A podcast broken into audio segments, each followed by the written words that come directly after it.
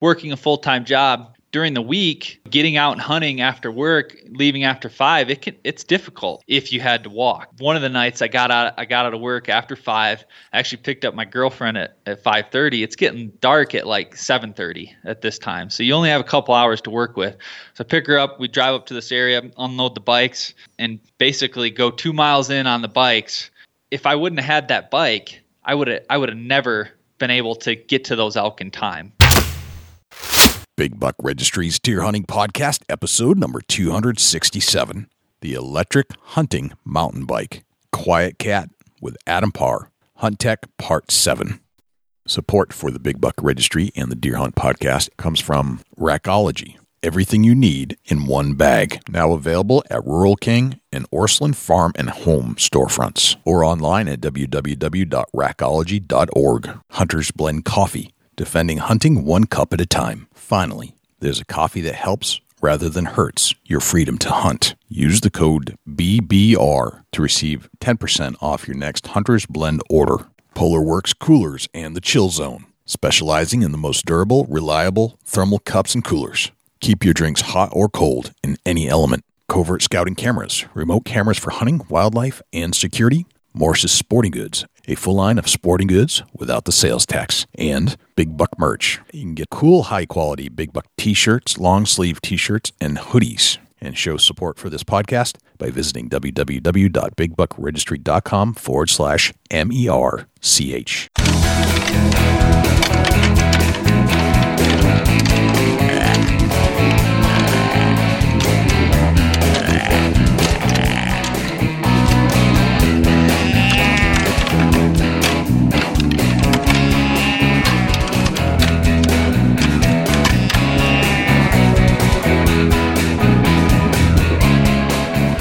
Big Buck Registry is a virtual museum of hunting stories. We preserve a piece of Americana by interviewing and recording hunters about their hunts and experiences from across the country.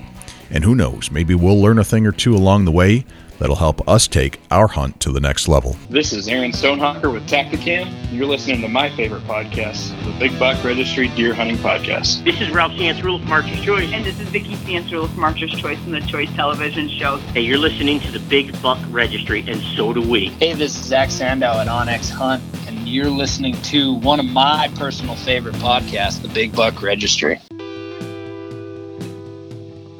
Hello, ladies and gentlemen, fellow predators. My name is Jay, and thank you for tuning in to the Big Buck Registry's Deer Hunting Podcast. For Dusty Phillips and Jim Keller and the entire staff here at the Big Buck Registry, welcome to this week's show. There are a couple things I'd like you to do for us if you could. If you would, please check us out on iTunes, subscribe, and leave us a review.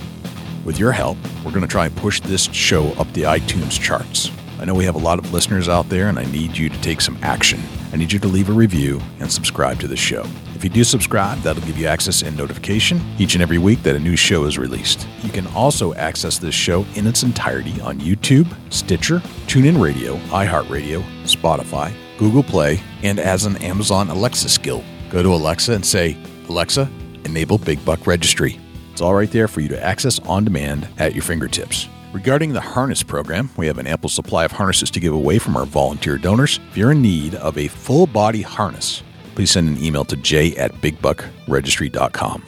It's hard to imagine that a bicycle would have anything to do with deer hunting. For years, we've relied on vehicles, our trucks, our ATVs, our UTVs to get us deeper into the woods to our hunting spots. But a bicycle? Well, it turns out, with a little ingenuity from some outdoor enthusiasts and a redesign of a legendary mountain bike, fatter tires, better suspension, a motor, and a hardcore battery like you'd find in the futuristic Tesla automobile, the all terrain electric bike was born. We discuss in detail with QuietKat's Adam Parr how they engineered what is perhaps the most innovative electric all terrain bicycle on the market and how it will likely change the future of how hunters go quietly to and from their favorite hunting spots with the efficiency of an ATV. And as a result of our conversations with QuietKat, they have generously offered all of the listeners of the Big Buck Registry to receive a 15% discount on their order by using the discount code BIGBUCK15. That's BIGBUCK15 to receive 15% off your QuietKat order. We'll get to our entire interview with Adam Parr from QuietKat in just one moment. But before we do, let's hear from our friends at Rackology, Polarworks Coolers, and Jim Keller with the Deer News. I still can't believe that's all you're taking. I got everything I need all in one bag. Rackology Deer Supplement and Attractant, developed through years of intense scientific research, comes a product that puts it all in one bag. Superior attractant, scientifically formulated vitamins and minerals, and all at a much better price. To get yours today, please check out rackology.org for a list of dealers. Rackology, how can you afford not to use it? Everything deer need, all in one bag. I always wanted one of those high end coolers because of the quality that I had heard of, but I couldn't justify the price. Then I found Polar Works. Finally, I found a company that understands quality and affordability. The Polar Works lineup is extensive and is filled with Polar cups, Polar tubs, and Polar soft coolers. So check out polarworks.com when you're considering your next high quality cooler without breaking the bank. That's www.polarwerkz.com. For the Big Buck Registry, this is Jim Keller with the Deer News. Our first story this week MDC finds first case of CWD in southwest Missouri. This story is from the mdc.mo.gov website. The Missouri Department of Conservation reports that a young buck harvested in Stone County in early November has tested positive for the deadly deer disease, chronic wasting disease. According to MDC, this is the first detection of CWD in Stone County and the first detection in the far southwest region of the state. The yearling white-tailed buck was harvested on private land the opening weekend of the November firearms deer season near Reeds Spring, approximately 15 miles from the Arkansas border. MDC staff have notified the hunter and landowner of the CWD confirmation. More than 400 cases of CWD have been found in deer and elk in northwest Arkansas since early 2016. The positive test result is from one of more than 20,000 tissue samples collected by MDC from hunter harvested deer during its mandatory CWD sampling efforts in 31 counties the opening weekend of the fall firearms season, November 10th and 11th. MDC reports that testing of the samples continues with more than 60% of the sample test results already reported to hunters. MDC also reports 10 other deer have been tested positive for CWD this season, with one from Adair County, four from Franklin County, one from Jefferson County, three from Macon County, and one from Oregon County. The 11 new positives for the season bring the total cases of CWD in Missouri to 86. MDC continues to offer voluntary CWD sampling and testing of harvested deer statewide through the remainder of the deer hunting season as MDC regional offices and at participating taxidermists and meat processors. An acid found in soil may make a disease killing deer less infectious. This story is from the sciencenews.org website and was reported by Jennifer Leman. An acid found in rich humus soil breaks down the misfolded brain proteins called prions that cause chronic wasting disease. When concentrations of humic acid similar to those found in soils were applied to diseased elk brain tissue, chemical signatures of the infectious prions were nearly erased, researchers report online November 29th in the PLOS Pathogens. That suggests that the acid somehow degrades the warped protein, making it less infectious, said Judd Aiken, a prion disease researcher at the University of Alberta in Edmonton, Canada. Chronic wasting disease, an incurable neurodegenerative disease, has devastated populations of deer, elk, and moose across parts of North America, South Korea, Sweden, and Norway. We know that environmental sources of infectivity play a role in transmission of the diseases, Aiken said. The twisted protein lurks in the rotting carcasses, feces, or saliva infected animals and eventually seeps into the soil. The infection spreads when deer graze in prion contaminated areas. The results suggest that humic acid could be used in efforts to limit the disease's spread, possibly as a soil decontaminant to disinfect farmland. Previously, high levels of a mineral called birnessite were also found to degrade prions, therefore limiting transmission. Alternatively, science could use this information to map which geographic areas elevate or inhibit prion transmission based on levels of humic acid in the soil, says Shannon Bartelt Hunt, an environmental engineer at the University of Nebraska Lincoln, who is not involved in the research. The next step, Bartelt Hunt says, might be to test the effects of humic acid on prion contaminated soil samples to see if prions can be eradicated in the environment. Parker Bows going out of business. This story is from the bowhunting.com website. Parker Bows announced Monday that the company has made the difficult decision to shut down their operations. The company has explored what they believe to be all possible options to continue operations in one form or another, but to no avail. It has truly been an honor to have been a part of your hunting seasons for over two decades, the company website said, and it is hard to put into words what your loyalty and support has meant to us. Effective as of December 17, 2018, all Parker and Red Hot branded products sold will be without a warranty, regardless of statements on the packaging or owner's manuals. The company will make every effort to honor existing warranty claims for items received in their Staunton, Virginia headquarters on or before December 31, 2018. Before returning any items for warranty service, please call 540 337 5426 to speak with a customer service representative and obtain a return authorization number. Items received after December 31, 2018 will be refused. Be sure to check out the Parker website, social media pages, future emails, and with your local dealer for special offers and announcements. Illinois hunter bags 51 point buck, possibly one of the largest bucks ever shot in America. This story is from the Fox News website and was reported by Madeline Farber. An Illinois hunter's 51 point kill may be one of the largest bucks ever shot in America, the State Department of Natural Resources announced this week. Keith Zabluski of Johnston City shot and killed the deer in November during the first weekend of the shotgun season in the state, WSIL Channel 3 reported. State conservation officials have since told the man that the buck, which weighed roughly 265 pounds, could have as many as 51 scoreable points. That's four more points than a world record breaking 47 point buck, which was shot in 2016 by a Hunter in Tennessee. Zabluski reported plans to take the buck's antlers to the Illinois Deer and Turkey Expo in July. There, a panel of judges will again score the animal and officially determine if it broke the record. I pray before I go hunting, the hunter told the RFD radio network, and on that day, I did pray to God to bring me a buck, and he sure answered my prayers. That concludes the Big Buck Registry Deer News for 2018. Special thanks to Daniel Applebaum, Tim Donzi, and Ken DeRozier for leads on this week's stories. For links to the stories featured this week, please check our show notes at www.bigbuckregistry.com. If you have any ideas for future topics or have any questions about any of these topics, please email me at jim at bigbuckregistry.com. For the Big Buck Registry, this is Jim Keller with the Deer News. Have a Merry Christmas and a Happy New Year. Thanks to Jim Keller for the Deer News. Without further ado, here is Adam Parr from QuietKat. Adam Parr, welcome to the Big Buck Registry's Deer Hunting Podcast. How are you, my friend? I'm doing well, Jay. Thanks for having me on. We're psyched. We're psyched to have you because as we're exploring the technology that has advanced some of our abilities as hunters through our tech series, I thought the QuietKat, the all-terrain electric bike, would be an interesting spin on on in addition to all the things we've been talking about.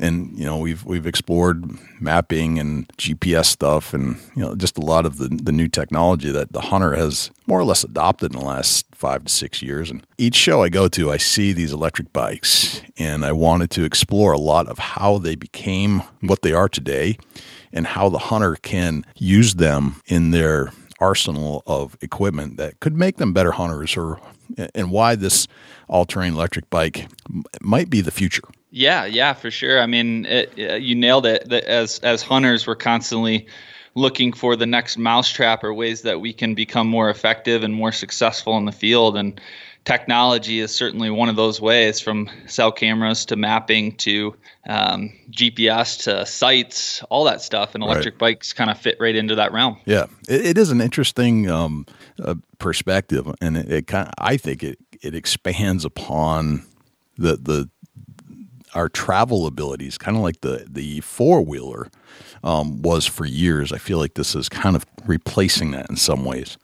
But we'll, talk about all that stuff in a minute. Tell me about yourself, Adam. How are you connected to the the all terrain business, uh, the all terrain electric bike business, QuietKat? and and uh, tell us a little bit about your podcast because I understand you're a podcaster as well. Yeah, for sure. So I uh, I originally grew up in Michigan and uh, been an avid hunter my whole life whitetail hunting, deer hunting, uh, turkeys, all that stuff, and then moved out to Colorado in 2015. So I accepted a, a job offer with QuietKat. Um, this was pre before we even had the bikes, and we can talk about a little bit of history of the company a little later. But um, started working for QuietKat. I am currently the the VP of sales for right the on. company. Yep. and uh, you know, so a lot of my day day to day obviously deals uh, with the selling of the bikes. I work with a lot of our larger retailers, Cabela's, Bass Pro, Midway, Optics Planet, Sportsman's Guide, and then a number of, of our smaller dealers and archery shops around the country as well. Uh, I do some with the marketing and and, and trade shows, but ma- mainly my focus is is sales day to day. And um, yeah, it's it's been a it's been a great ride in in the hunting industry itself, and being able to kind of work in an industry that you're passionate about and is also a hobby. So that's been really cool. And when I moved out to Colorado, I started a blog called transitionwild.com and it's really really started out as a way for me to kind of showcase my hunts and essentially be a little bit of a, a journal, right? And I'd kind of document my what I'm doing and scouting and hunting, and then it kind of developed to more strategy and tactics in regards to western big game, more along the lines of elk, mainly elk focused, but some mule deer as well. And uh, it's just been a lot of fun. And and I, I got into the podcast world about a year ago, and that's that's been really cool as well. And and as you know, it's it's a different medium of of uh, content and consuming information. So it's it's been a wild ride, been a lot of fun, and uh, I really enjoy it. Very cool, man. Welcome to the podcast world. I, I, Thank you. I love hearing that there are new outdoor podcasters out there, and I think your your job is uh, quite interesting because of the aspects that um, you're exploring new new ground. New this is this is a from what I can see uncharted territory. I, oh yeah, you know I've seen guys and gals ride their bicycle to the stand, and mm-hmm. this is this is bigger because it was just an off-road bicycle, right? And they're not riding their their regular old street bike. They're going to re- ride their their regular um, off-road terrain bike, but you got to pedal that, and then you got the advancements of the fat tire. The fat tire lets you go further places, right on sand and beaches and things like that. And now you've stepped it up another notch by adding an electric component to it where it can self power through electricity, which A, um, makes it quiet, B, means you don't have to exhaust yourself as much as you would trying to pedal that thing wherever you need to go, and you can carry gear in. So I want to yep. get into all that stuff. Yeah, yeah, certainly. There's there's a number of advantages to an electric bike. Like you said, it's still the same footprint um, you know, relatively the same size as an as a normal bike, but you get all the advantages of uh, you know with the motor and the battery not having to work as hard. You're still quiet. Um, you're scent free, especially for whitetail hunters. That's important. It's portable. Um, you know, you get many miles per charge, and it's just a it's a really good option. I mean, for and for the price points we're talking, and I'm sure we'll get into that, uh, you know, here later in the podcast. But you know, some of our bikes you can get into for as low as uh, 2500 bucks and right. you know that's that's huge i mean uh, it's a, a, lot of guys are going out and buying 5000 10000 $15000 on a side by side or an atv um, this definitely is a great access vehicle it can be used very similar to a four wheeler, but you're not paying that price point, which is huge. Right. right. I want to break this all down and ask questions as though I, I think probably listeners are asking as they're listening to this. Um, but let's start with like the, the company itself and and the electric all terrain bike industry. I mean, this is a, little offshoot, it's a niche. Where does this thing begin? When do we decide to add electricity to the all terrain bicycle?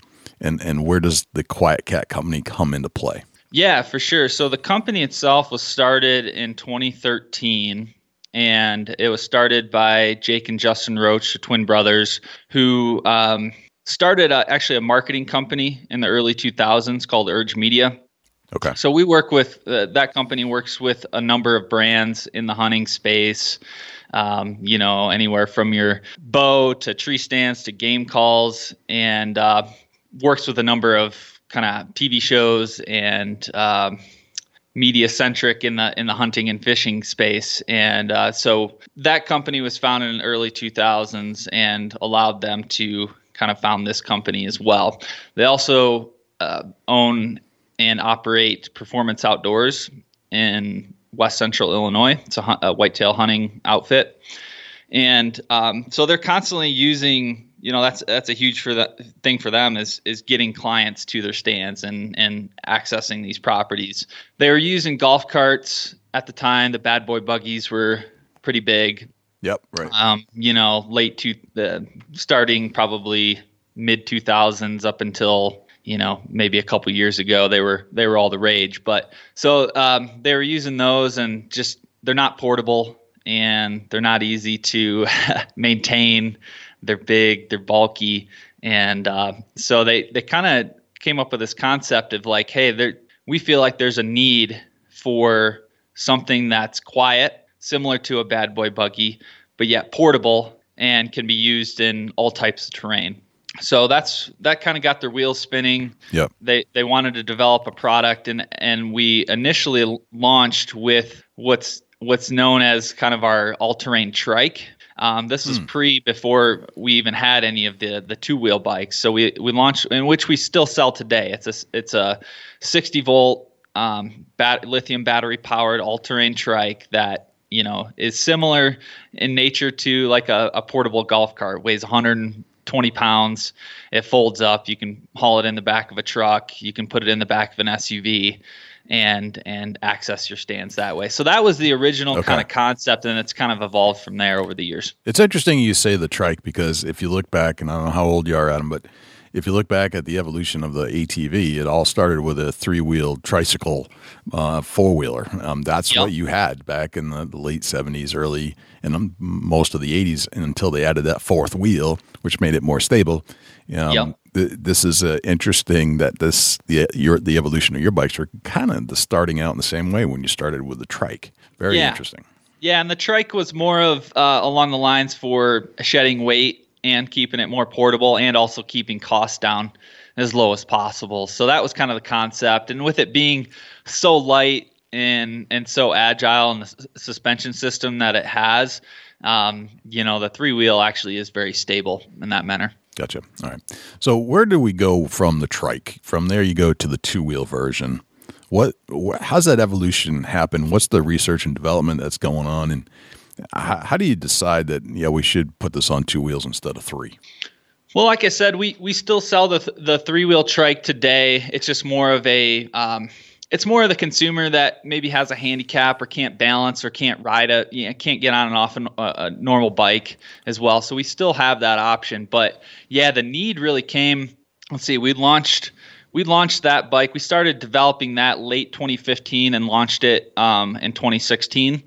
And and and we've seen just in general, whether it's uh, you know obviously in the hunting, electric bikes have have really started to kind of take shape and and really take hold in this industry. But electric bikes have been around for a number of years. Um, mm-hmm. You know, 20 plus years, people have been riding electric bikes. It's just been as of recently in the last let's say two to three years that the wave has really started to kind of you know gain momentum here, especially in the U.S. Okay. I mean, in Europe, they've been using bikes for, like I said, years and years and years. It's a huge part of their transportation. Um, but here in the U.S., that de- that demand and that trend really started to pick up. So that's that's where we're like, aha, you know, uh, the the trike is a great option, but the price points of five to seven thousand dollars were a little steep for people. Yeah. Um, and it, a, a bike can be used for for many things, not just hunting, but you know, a lot of our riders are using these things to ride trails or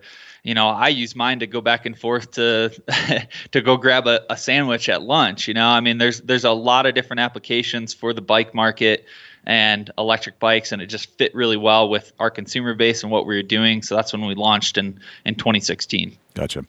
So 2016, and that's when I started to see these electric bikes pop up. And QuietKat was a prominent name that I, I was seeing uh, overall. And what, mm-hmm. uh, where do you think this this hunger for the electric bike comes from? Because I mean, it's one thing to have a, an idea to make an electric bike, but darn, you better have a place to sell it. So you have to have a um, a group of individuals that feel the need, and, and, they're not just used for hunting. Obviously, we've I've seen them in cities and seen baseball players driving them around, um, like at Fenway yep. Park, for example.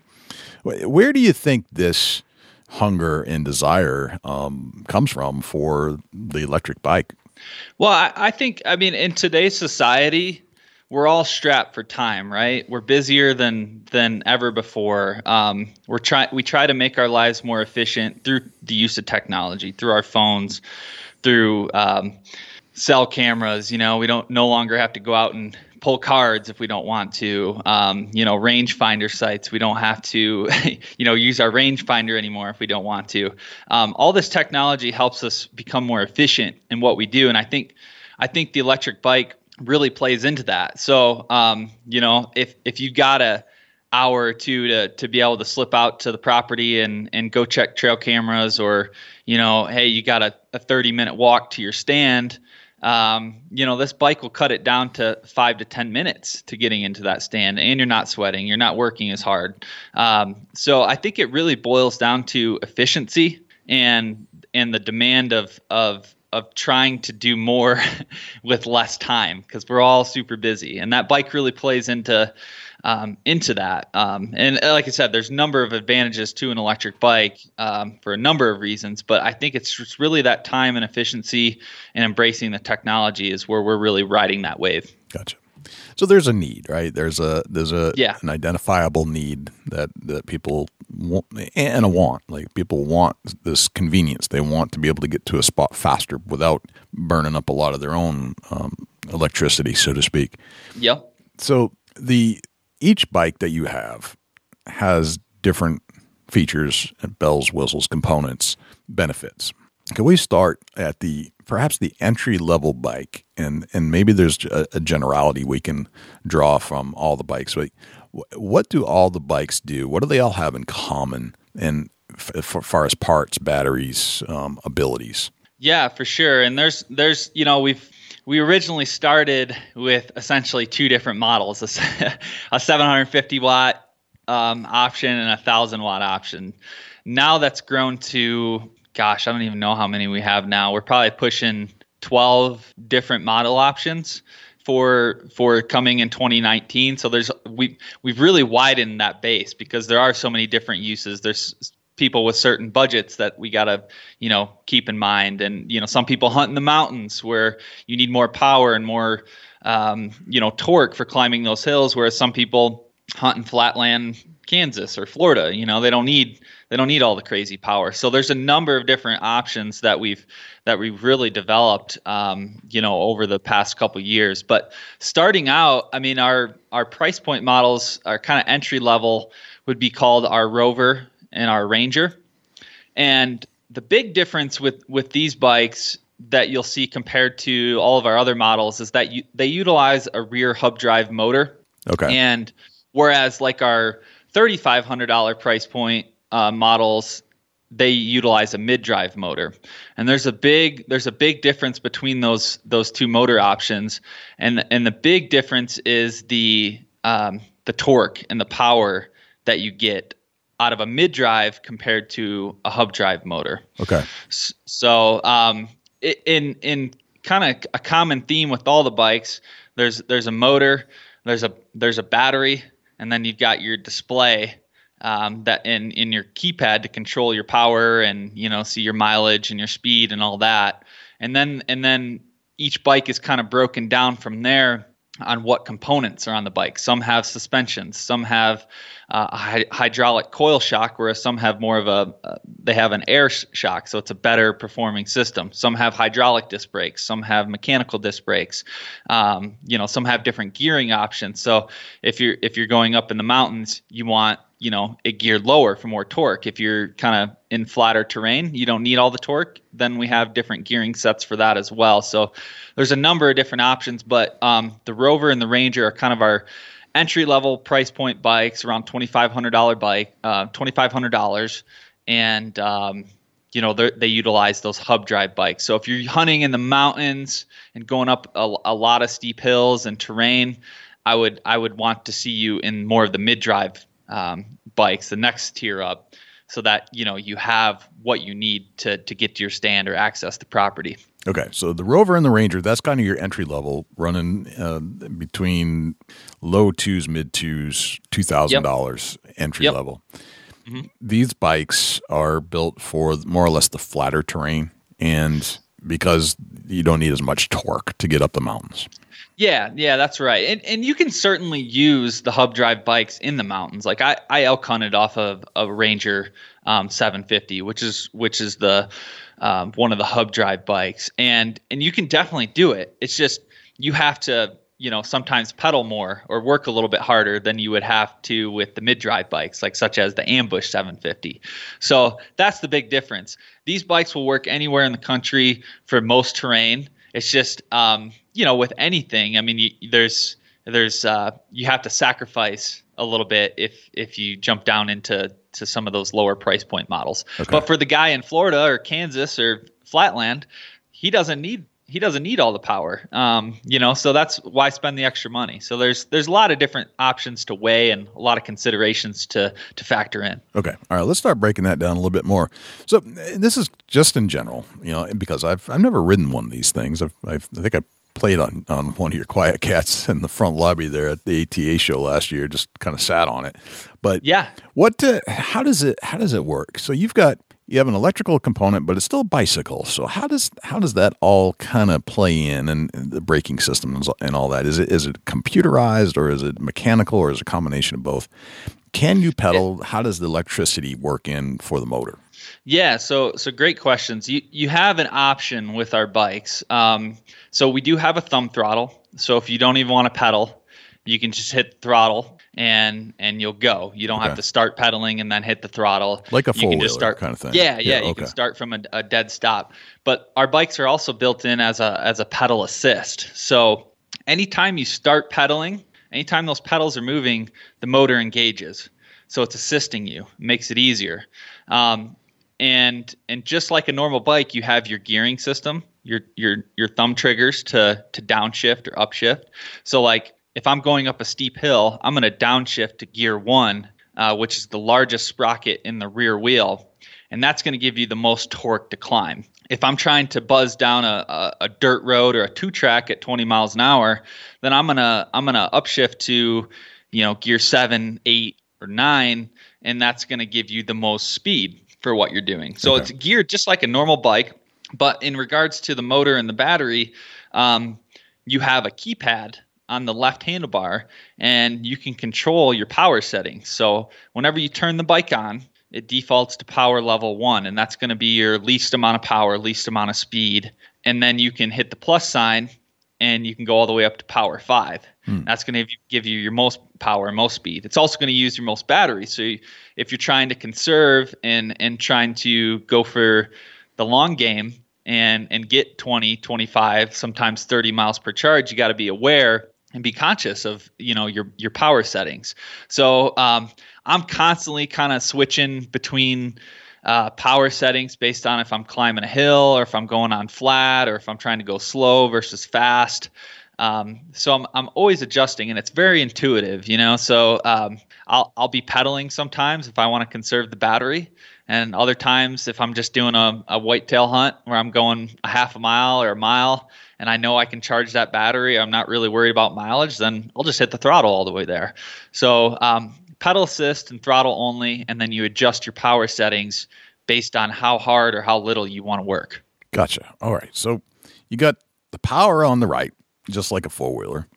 You got the, or excuse me, you've got the throttle on the right. Well, our throttle's on the left because on traditional mountain bikes, your your your um, shifter Yeah. is on the right side. So that's a little bit different for people to get used to. But honestly, after using it for a couple times, you don't even you don't even notice the difference. Okay. All right. So you've got. So, so let me just visualize this again. You've got the the throttle. got your keypad on the left, with which controls your on off, Yep. your power settings, Power and then settings. your throttle right next to that. Yep. Okay. So everything is controlled on the the left, and then the shifter's Yeah. on on the right hand side. Okay. Yep. Yep. And then right in the center you have your display screen, right in the center of the handlebars, and that shows you your which power setting you're on, how much battery life you have left, uh, what your speed is. You can track your mileage, you see how far you're gone. Um, so there's all that stuff there too. And then just like your normal bike as well, you have your brake levers. Okay. Um, front brake is on the left, uh, rear brake is on the right. Okay. And then you can just pedal with it. Is that correct? If you if you're not getting enough power from a certain settings, and you can drive more power with your legs. You can just assist it, or oh yeah, okay, yeah, yeah. I mean, if you were to run your battery dead, or uh, you wanted to ride it with it completely off, you can certainly do that. Um, you know, you can hit the power setting all the way down to zero, and you're riding it just like a normal bike. Okay. So um, there definitely is that option as well. Interesting. And the, does the does the pedal charge the battery as well, or is that some is that like futuristic kind of stuff? Ours currently do not, okay. and in, and that technology is out there. There's regenerative um, power through braking and and and pedaling, but currently we don't offer that. It's it's a it's kind of a newer. Te- I mean, it's been around for a while, but it hasn't been developed enough to make it really worthwhile. On average, the the regen stuff, you're you're getting you know roughly ten percent back out of your charge. You're talking one to two miles, um, which can make a difference. But for the added weight, the price, and um, you know you're constantly kind of putting that battery on and off a charge which lithium ion batteries don't build a memory and they don't um, there's there's no maintenance and you can't really damage them in that way but it's not good for a battery to be kind of like charging and then not charging and then charging and then not charging. So we we haven't integrated that and i don't think it's going to be anything in the near future but it's definitely a possibility down the road. Okay so the, the the battery itself. Talk about the battery. How how big is it? How much does it weigh? How does how much does the bike weigh itself? Yeah, so our bikes, um, depending on the model, model, we have some bikes that are roughly about 50 pounds, and then we have um, kind of our more workhorse bikes that are 75 roughly. Okay. Um, you know, depending on what accessories you add, it can add a little bit of weight there. But um, you know, not exactly the lightest bike uh, or a, a, light bike. All e-bikes are heavy um, to a certain nature, or heavier than than normal bikes because you do have the battery, you do have the motor, um, all that stuff. But um, but yeah, they're they're they're still extremely portable. Um, but in regards to to the battery itself, we have a number of different options. And if you check out our website, we we essentially have uh, roughly two different, um, well, three different frame options for this year. And okay. with that, we have two different batteries itself as far as the design and how they integrate with the bike. Okay. But um, our starting kind of entry level or or stock battery per se on all of our bikes is a, a 11.6 amp hour 48 volt lithium ion battery, and and roughly um, you can get about 20 miles per charge off that battery, and that's it, that's under um, kind of a kind of a standard test condition of a 200 pound rider, flatter terrain, medium power setting, so like a two three power. But um, that's only using the throttle, so no pedaling. Okay. So on average, you know what we say, you know, if it's it's under kind of ideal conditions, you can get up to 20 miles per charge. Now that I've had customers call me and say I've gotten 35 miles per charge because they were pedaling a lot and being conscious of that and you know uh, assisting it. And uh, so there's there's definitely that. Now in in some of the bikes we offer a a 14 amp hour battery, a 17 amp hour battery, and a 21 amp hour battery. And um, you know so for the western hunters who are going you know 10 plus miles in one way maybe or are looking to use this in a remote camp where they're not going to be able to charge as often or potentially not the entire week then they're going to want to go with that that larger battery because it's going to give them you know a lot lot more range okay. in that regard. And you know a big thing with us uh, everything we do is is lithium ion. But what a lot of people don't realize is that we only use panasonic lithium ion battery cells. Okay. There's a lot of e-bike manufacturers out there using um, lithium ion batteries, but um, where they're cutting costs or where they're able to offer a lower price point is is really um, one the motor, and a lot of people don't realize it. Um, but two, the battery cells. They're using either Samsung or an LG, or which are both brand names, um, or another off-brand battery cell, but they just don't have they don't have the dependability. Um, we've tested them. We found issues with just their performance. They don't get the mileage that they say they're going to. So we only use Panasonic cells, and they're the li- leader in lithium-ion batteries. Uh, Tesla cars. I mean, uh, yeah. they they exclusively they only use Panasonic because they, again they are top tier, top quality. They're the best performance. They cost a little bit more, but um, you're you're definitely better off going with with paying paying the premium price and getting you know a product that actually works. Because a lot of people get you know there's so many different options to look at and so many different um, you know not only with our bikes but a lot of our competitors or, or other brands out there um, they try to sneak these different things in and and uh, you know that's a big one that I try to make people aware of go with Panasonic. That's that's the only okay. way to go. So the Panasonic lithium ion batteries are the ones that you're using, and it may increase the cost some, but you're saying these are the best batteries on the planet, including these are the same kind of batteries that are being used in the Tesla car. Oh yeah, yeah, yeah. And like I said, we've tested a number of other brands and and cells out there in, inside of our batteries, and um, yeah, uh, that's why that's why we only use Panasonic. Okay, so are are the batteries themselves different sizes, and are they universal for each bike, or does each bike have a, its own separate battery that you have to buy? Um, yeah, so each bike comes with comes with one battery, and then you can buy an additional battery if you want to, you know, swap them in and out if you want it for convenience, or bring the battery with you if if okay. you're worried about you know mileage or or you know needing that extra capacity. But um, but yeah, there's really two different battery options that we offer, and it depends on the frame option of the bike. Um, but essentially, they're the same battery. They're just a different shape and the way they fit the battery based on or fit the bike based on the frame design. So okay, I don't know if that answers your question. I think it does, and, and, and, really, I'm just trying to find out. It, can you buy one?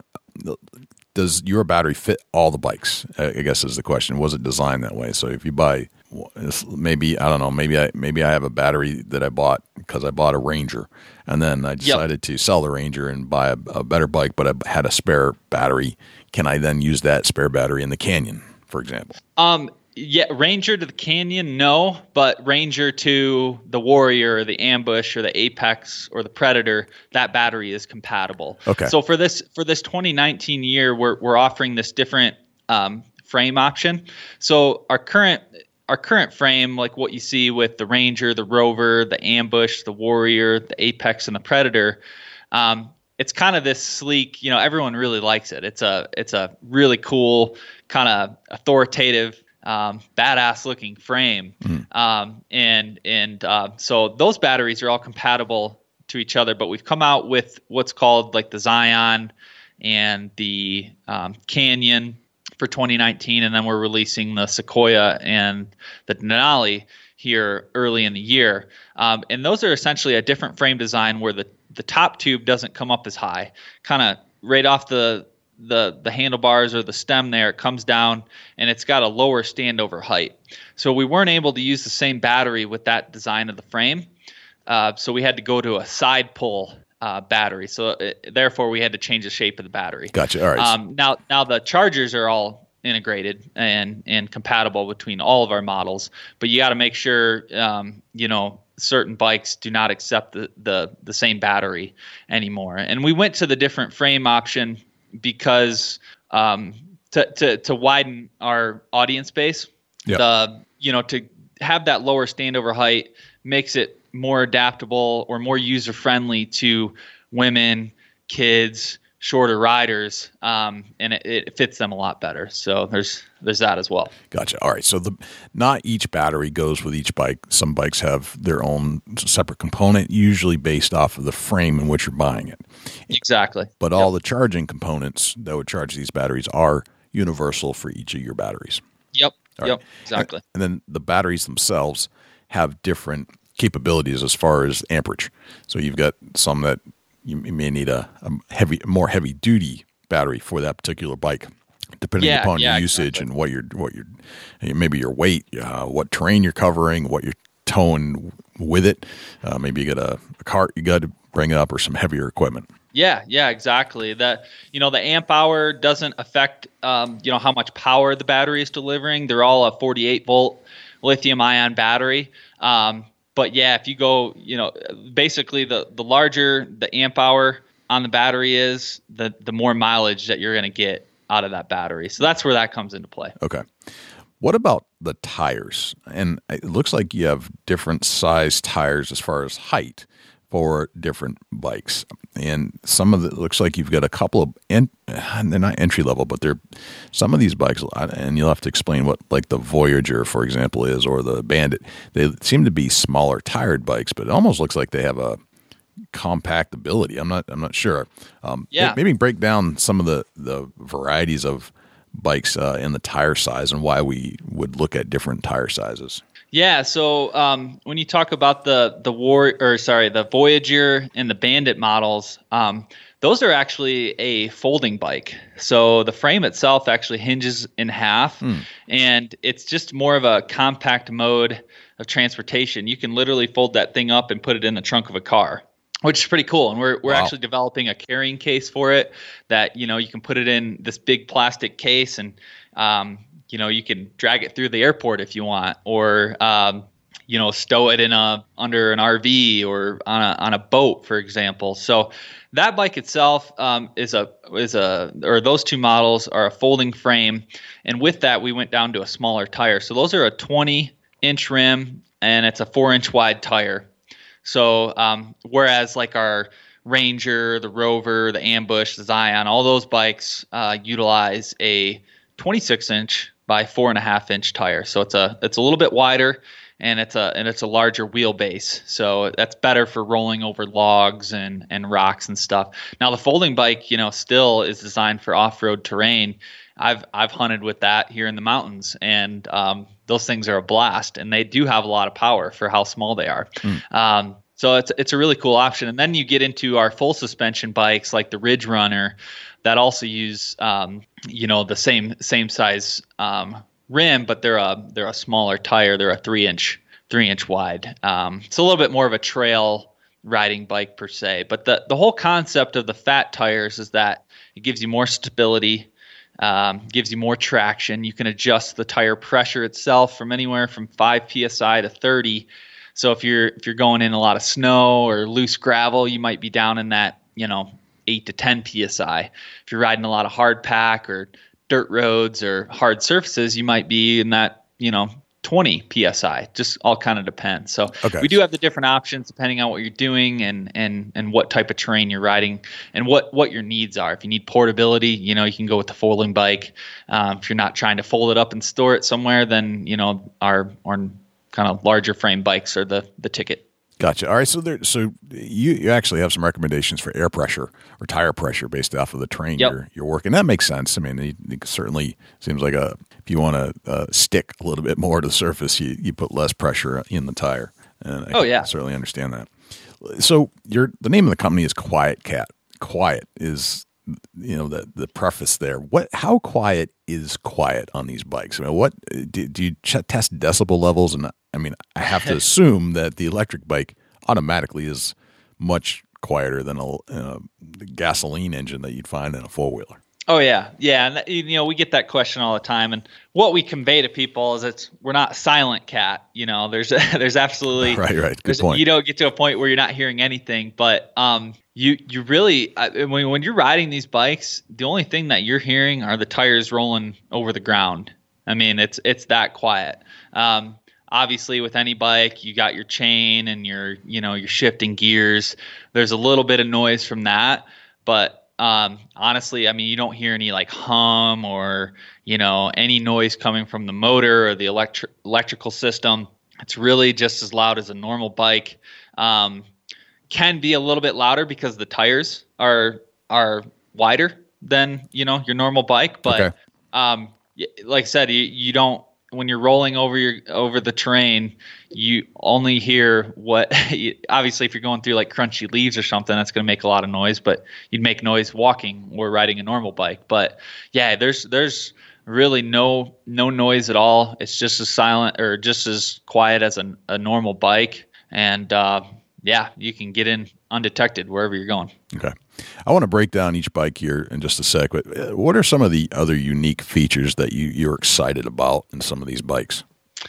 You know the the the main thing is that you know kind of what I touched on earlier. We have component sets that are um, you know catered to wherever you're using it at. So, for example, if somebody's in the mountains or is carrying a lot of weight and really looking to use this as a workhorse you know, we have the component options to to offer them so they're not compromising. For example, the Apex bike has been one of our most popular models, um, and that has the hydraulic disc brakes, so it's got the best stopping power. Um, you know that you can have. It has the air suspension fork, so it's going to be an extremely smooth ride, and it's going to handle any type of downhill, um, you know, diverse terrain that you throw at it. And then it's got the wide gearing system, so it's so it's geared more appropriately for climbing and and torque and and power. So. Um, so I'm just excited that you know for 2019 we have a, a really wide offering of, of component options.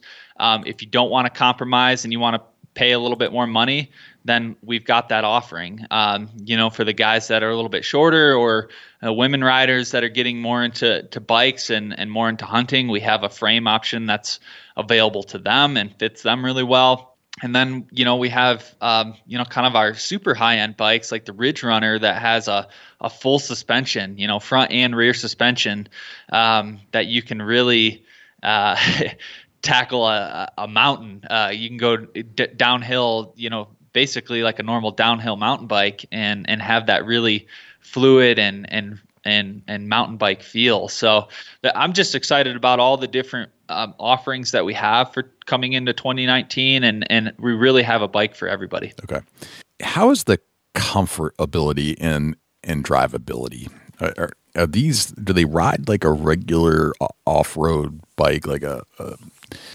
a big 10 speed that you, that you take off roading. Uh, you know, I have an off road bicycle and it's old, but do they handle differently because of the tires and just the technology and the framework? And I mean, how long is can you ride comfortably um, as you go? And I understand you're riding on terrain, so you're going to be probably standing up and sitting down and bumping and you know weaving and all that stuff. But yeah, what's yeah, the what's sure. the ride like? Yeah, they're they're very comfortable. The you know when fat tires, so the whole concept of fat tire bikes really started with mountain bikers wanting to be able to ride during the winter um, or you know spring and and fall when they're getting that freeze thaw and the melt off. Um, if you ride a normal, you know, 2.8 inch tire on a on a muddy trail or snow, you just can't do it. You you cut through that, you slip all over the place, and you feel like you're going to crash. So the fat tire concept really came from you know riding in any terrain and any weather. Um, and with that, when the, when fat tire bikes first hit the market, you know, I'm talking non-electric bikes here. Um, they didn't even have a front suspension. The the fat tires themselves, they they absorb so much of the the ground. They kind of act as your suspension. Um, you know, right there in and of itself. And like I mentioned earlier, you can adjust the tire pressure anywhere from 5 to 30 psi. So if you want a little bit more of a, you know, bouncy, more comfortable ride that's going to absorb like all the rocks and and and all the terrain undulations, then you'll lower that tire pressure down. If you're riding more on a hard pack, um, you know you can you can increase the tire pressure, so you're going to get a little bit better mileage. Um, so so with that, you know you have suspension through the tires themselves, and then now we're you know when we we've had it all along, but um, there's only one model that we currently make that doesn't have a front suspension. It's a rigid front fork, and that's the Rover. It's our price point model, but all the other bikes do have a front suspension, so that makes it nice when you're rolling over a, a rock or a log or um, you know coming off a, a little bit of a you know, going off a curb on a road, for example. Um, it absorbs all of that shock. It makes it really nice. And then, like I mentioned too, we have our full suspension bikes now, which I mean, you could you could take that off a 20 foot jump, and you're not gonna, you know, you're gonna have everything absorbed through the suspension that way. So they are very comfortable, and um, you know, you can stand up, you can sit down. Uh, and and with not having to pedal if you don't want to um, you know that can be that can be tough sometimes i mean when you're when you got all your gear on and and you're bulked up with all your clothes um, you know pedaling can be kind of a pain in the ass so right no, that makes definitely. it even more comfortable Right. um, your knee starts hurting or something you know starts acting up then you can just hit the throttle so it's very Right. very comfortable you can ride for long distances ride all day and uh, yeah yeah you're not you're not feeling that that burden of a of a normal bike Gotcha. All right. So I've gone to your website, quietkat.com. It's quiet with a K for cat. yep Um, and I've organized all the bikes from the lowest price point to the highest price point. I like to break down each bike, just quickly touch on what each one does and, and why each one jumps up in, in price. Let's start with the Rover. This is your entry level, and I think you said it's the one that doesn't have any suspension on it. But let, let's start with the Rover. Why? What's that bike about? Yeah, so Rover is currently a, a twenty two hundred dollar price point, and um, yeah, like you said, it's it's kind of a a stripped down doesn't have all the bells and whistles as our normal bikes. The big factor, again, what makes that a $2,200 bike currently is that it has that rear hub motor. And those hub motors, like I mentioned earlier, don't have they don't have the same power and same um, torque as a mid-drive motor, where you get up into some of our more expensive models. So that's that's that's a big factor to consider when making your purchase. Um, but other than that, um, you know why why it, it comes in as our starting model. We've we've removed the front suspension. Um, you know, but again, like I just explained, there's a lot of suspension in that in the tires themselves. So it's a rigid right. front fork, and then uh, the, the, other big difference is that it has um, only a single speed gearing. So there's no shifter, there's no derailleur, um, there's no rear cassette.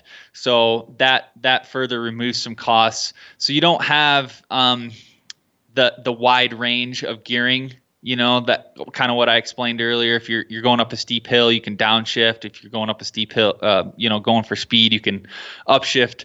Um, so you don't have that capability. But where you do gain uh, with the single speed is you know less moving parts. Uh, you know, and this goes with anything. Um, the less moving parts is is less points of failure and less maintenance to deal with. True. Um, true. You just kind of get on it and go. You know, so um, it's it's it's a really solid bike for somebody who just wants to get on and and not have to worry about anything. Um, you know, so that's that's what's really cool about it.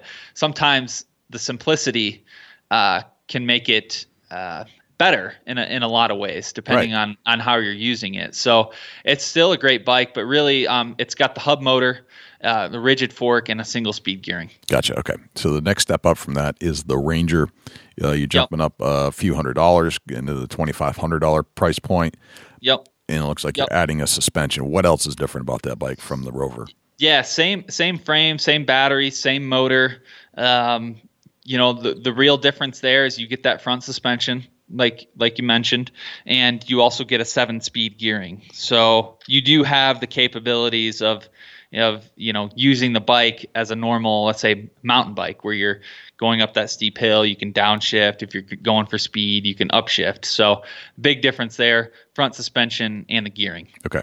From the ranger we go to this bike called the ambush. Now you're jumping up a thousand bucks. You're going from the $2500 price point to the $3500 price point what's that extra thousand dollars getting me there Really, what that boils down to is the motor itself. Um, I keep going back to this, but those the the hub motors just don't have the same, you know, the the rear hub motors that are found in the Ranger and the Rover um, don't have the torque and the same power as a mid drive. So um, that's where you get the the big difference in price there.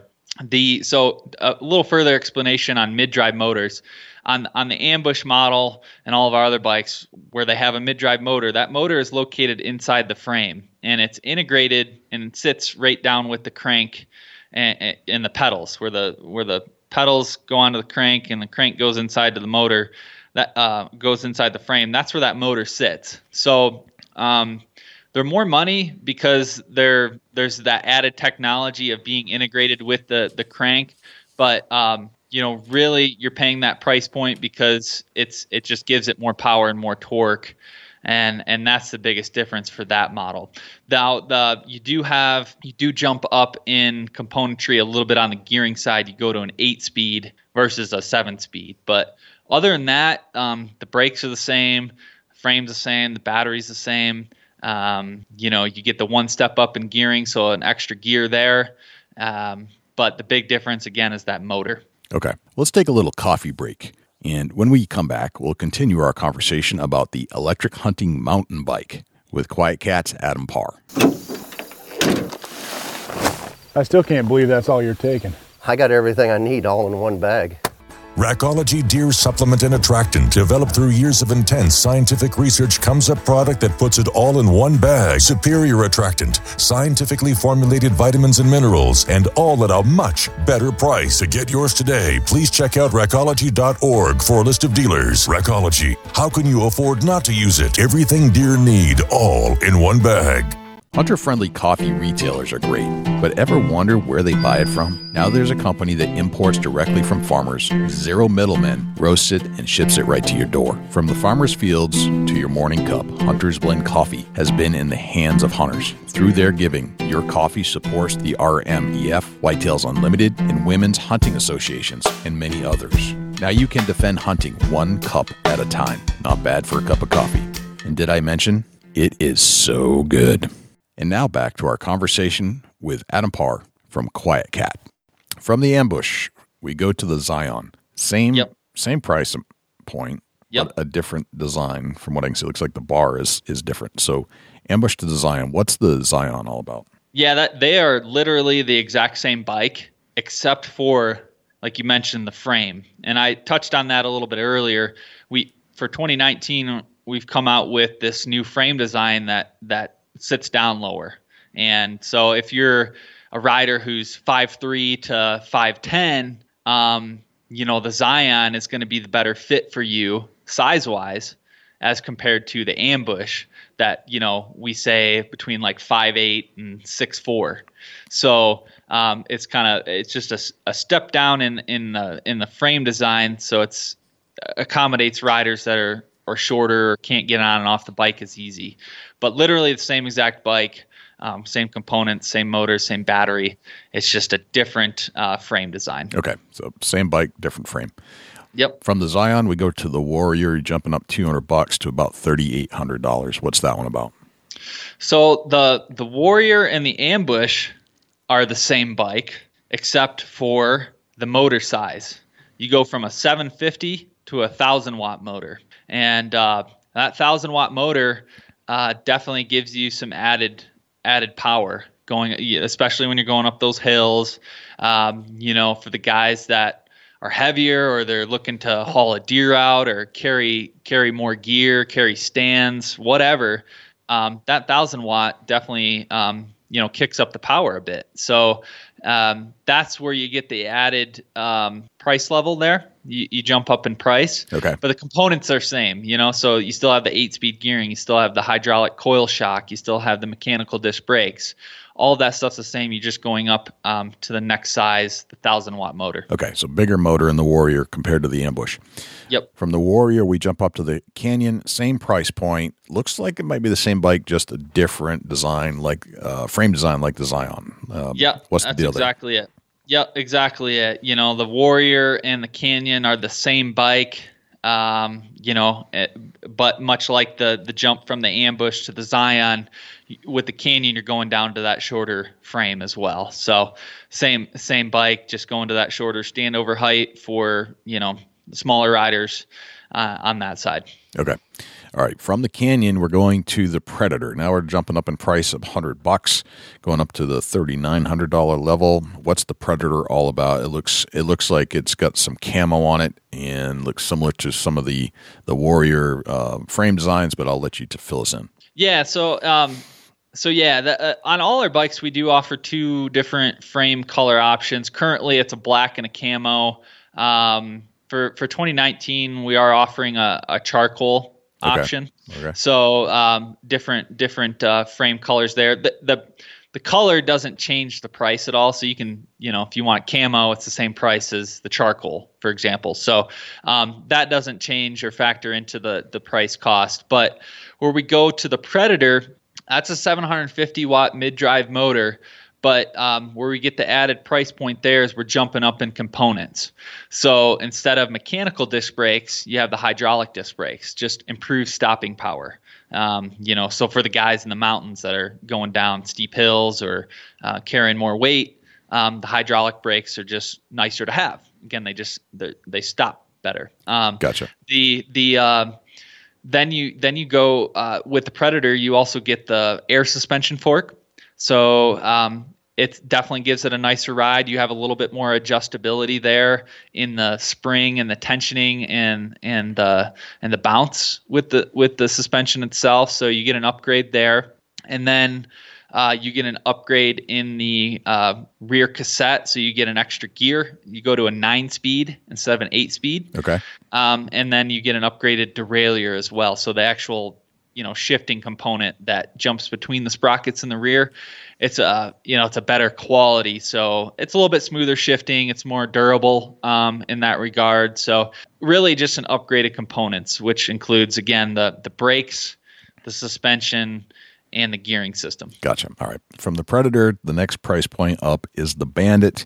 You're going from the $3,900 level to about 4100 and but the Bandit is this is where things change a little bit. This is your first foldable bike at the price point. So tell us about the Bandit. Yeah, so the so the Bandit is a is a mid drive 750 watt motor. Um, but what makes this bike really unique is that it it comes with the folding frame. You know, so that's a for some people that matters. I mean, we have some customers that are throwing these in their compact planes and you know driving or flying into these remote areas such as Alaska or Canada or whatever, and they throw their bike out and go, which is pretty cool, you know. So right. that's a that's a uh, you know the frame itself folds and the in the steering column, the handlebars fold down, the pedals fold in, so it's a really really compact, like I like I stated earlier, can fit in the trunk of a car or stow under an R- RV. Um, but you get a good um, suspension system with that as well. Uh, hydraulic disc brakes, so it's got great stopping power. And what's unique about this bike is that it utilizes a, a carbon belt drive instead of your uh, normal uh, metal chain. So um, the belt drive, um, you know, like when you're when you're folding, uh, the biggest thing with that bike is that it eliminates the the rear cassette and the derailleur. Um, you know, the shifter in in the rear wheel. Um, and the and the big reason why that's important, especially for a bike that folds, is that you know you're constantly kind of folding that thing up and laying it down on its side. If you had a excuse me, if you had a normal derailleur, that could get bent, that could get broke. Um, you know, folding it up and putting it in these places. So this belt drive is pretty unique because it utilizes the internal. Um, it's called the the Gates uh, belt drive and a Sturmey Archer uh, hub. Mm. So the gearing, the bike still has uh, three gears. So you know if you're climbing or going for speed, you still have those options. But the gearing is inside the rear wheel, so there's no extra componentry that's that's hanging out that can get bent. And that carbon belt drive um, is is pretty much maintenance free. You don't get any rust. Um, you know the mud and the sand doesn't build up in there or anything. So it's kind of a unique drivetrain all in itself. So it's kind of a, a bike that that is a little bit more standalone, all, all sure. in its own category, along with the Voyager, which is also a, a folding bike. Um, but uh, kind of a different animal, but uh, very cool and lots of power. Gotcha. All right, uh, the Apex. Yeah, the Apex is a, a thousand watt uh, drive system. Going back to the Predator 750. Yep. Um, it's the same bike as the Predator. It's just you jump up again to that thousand watt motor. So it's uh, same components, just you're getting more power. Okay, so more power overall. Yep. Okay. Yep. Okay, so from that we go to the Voyager, which is the the the next folding bike. What's the difference between the Voyager and the Bandit? Um, uh, the the the big difference, um, and for 2019, we have a couple different drivetrain options um, it, it, as in regards to the motor itself. But um, the big difference is the component. You're getting an air shock with the Voyager. Um, one of the Voyager models, we're offering a new uh, torque sensor motor.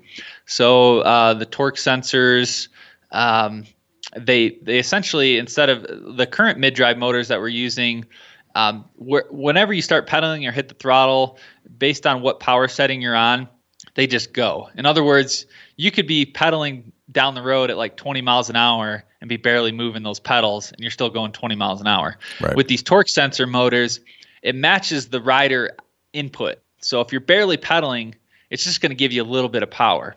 Now, if you're really getting after it, trying to climb a steep hill or something, you're pedaling, it, it matches you, so it gives you more power. So that's a big difference for for one of the uh, Voyager models in that regard. A little bit different on the um, component side, but essentially the same bike. Okay, so you, it sounds like you're get, getting more computerized in there, where it's it's giving you some sensory feedback on what's happening with the driver. Yeah, exactly. Okay. Exactly.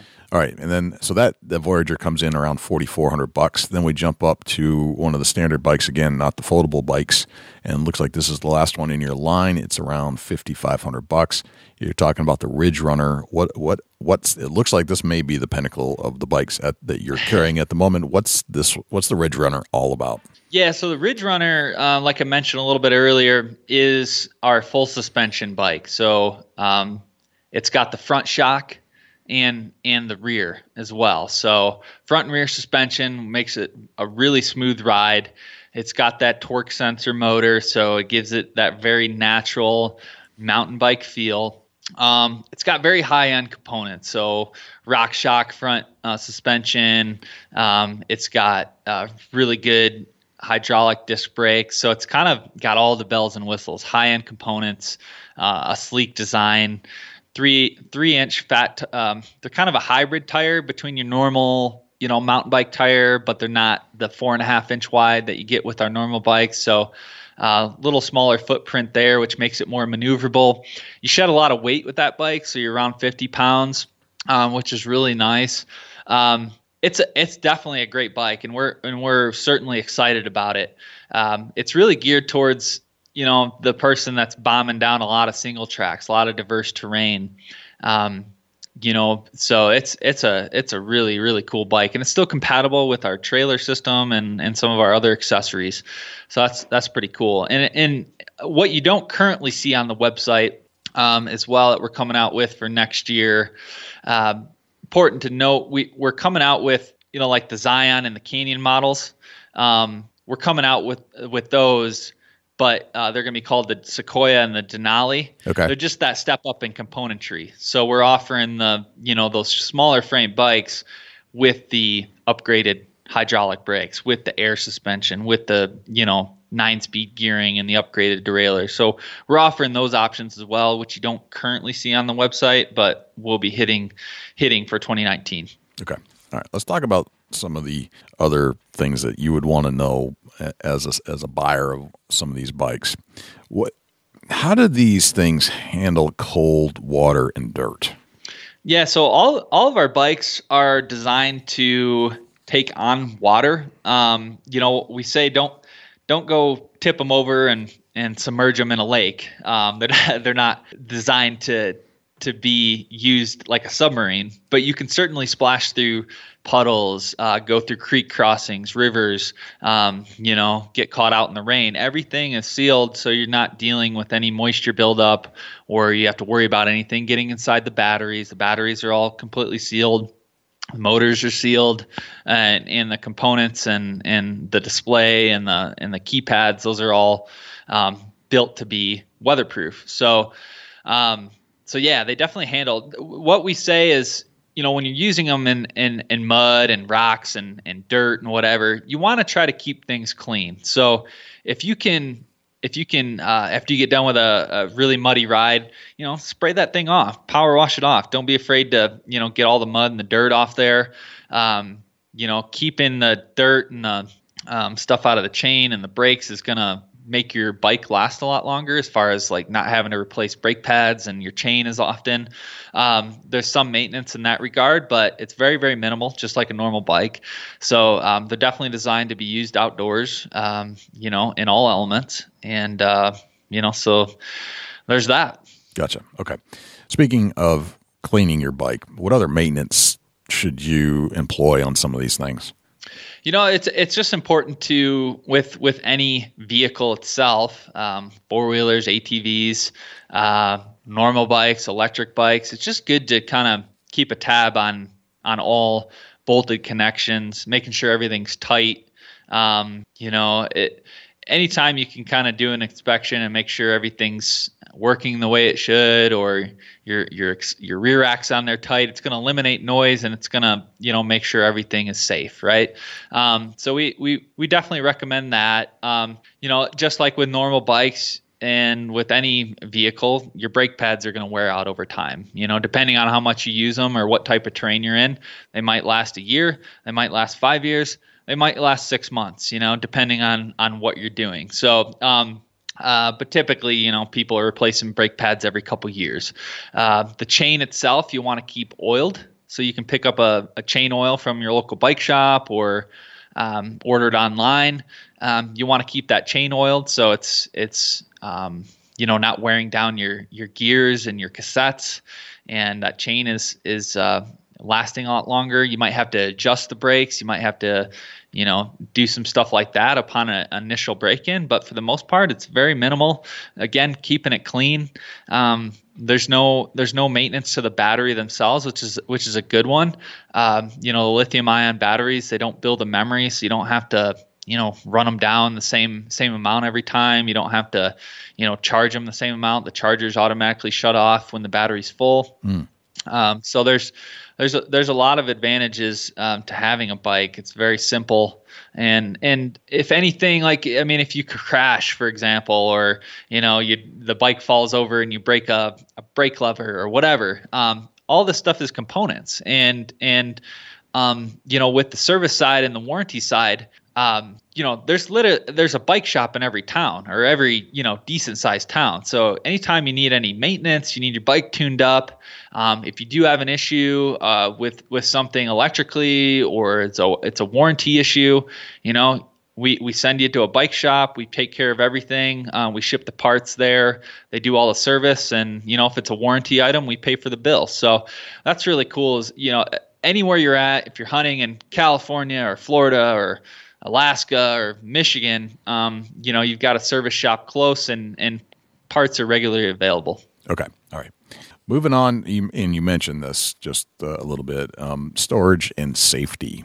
What, what kind of safety issues should we be considering here? I'm assuming a lot of the things that you do with regular biking, um, helmets, pads. I don't know what what's involved, but um, and then how how do you store these bikes? How do they travel? Yeah, for for safety, yeah, you nailed it right there. Making sure you're wearing the protective gear, helmets, uh, pads.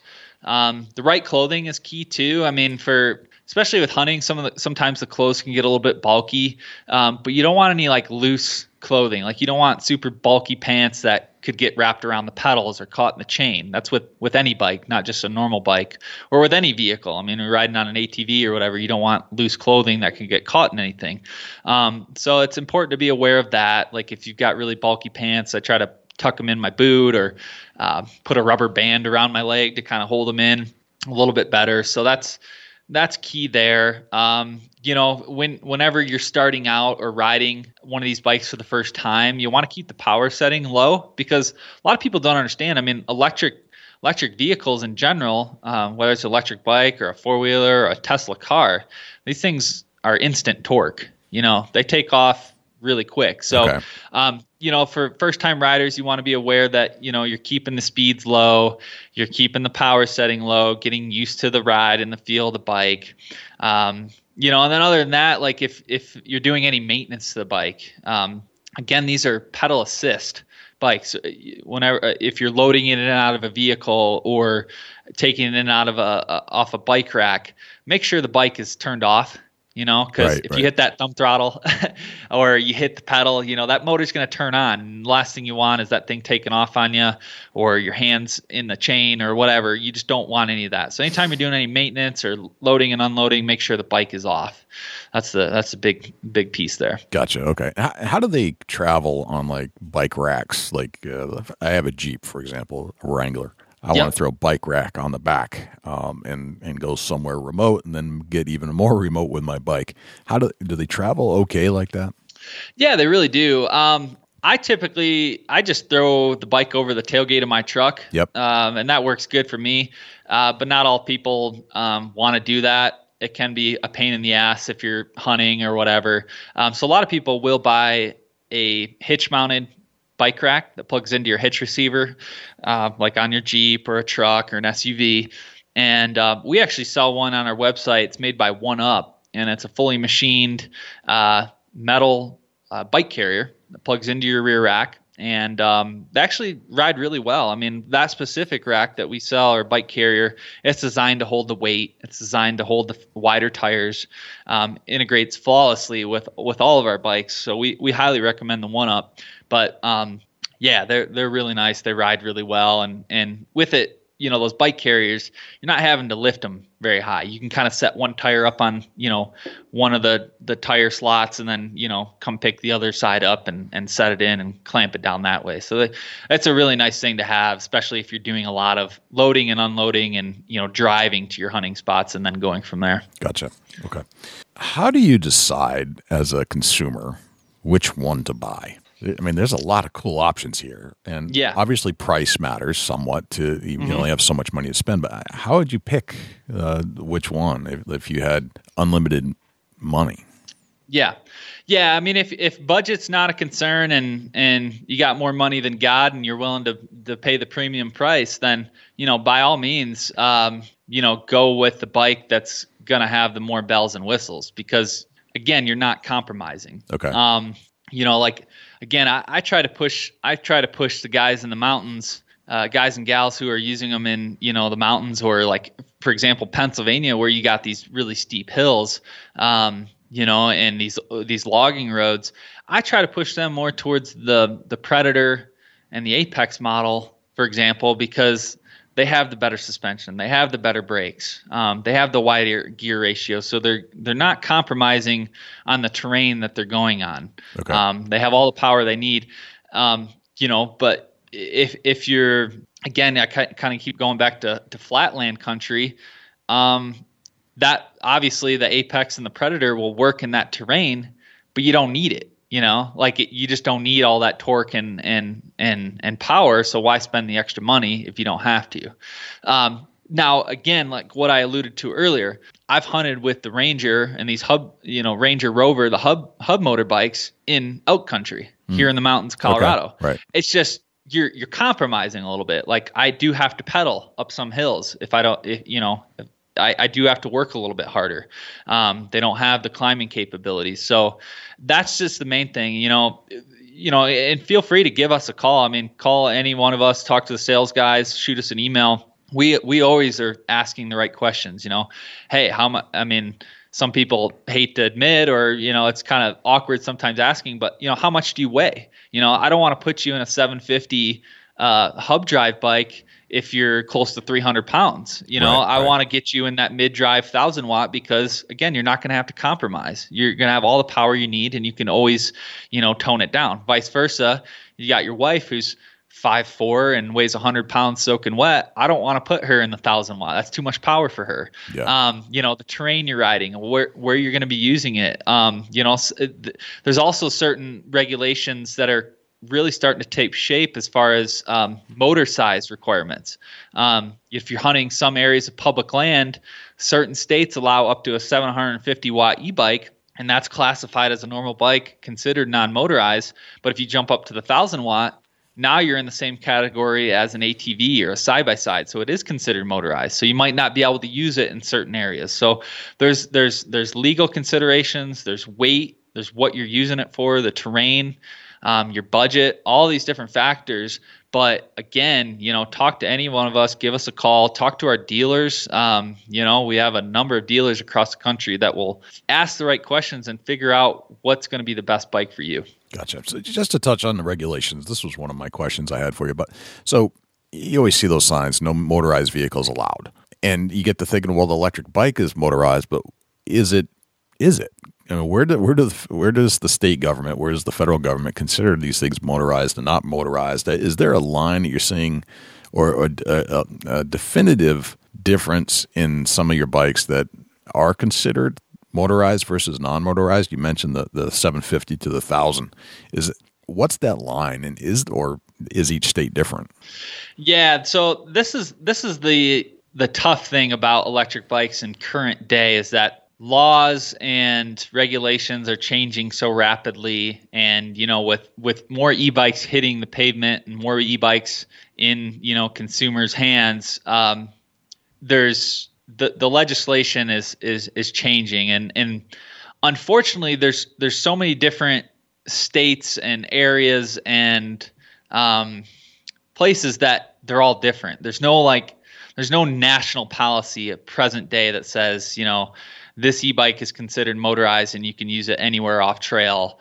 Um, you know, for example, like U.S. Forest Service and Bureau of Land Management, they consider at current day any e-bike, uh, whether it's 750, 1000 watt, 250 watt, 100 watt, they consider that as a motorized vehicle. Hmm. Um, so they regulate it the same as a Jeep or a side by side or a dirt bike, four wheeler. Which um, means, to me, is silly. I mean, it's silly. It's, it's completely They're different altogether. They're more yeah. like a oh, bicycle yeah. than anything else.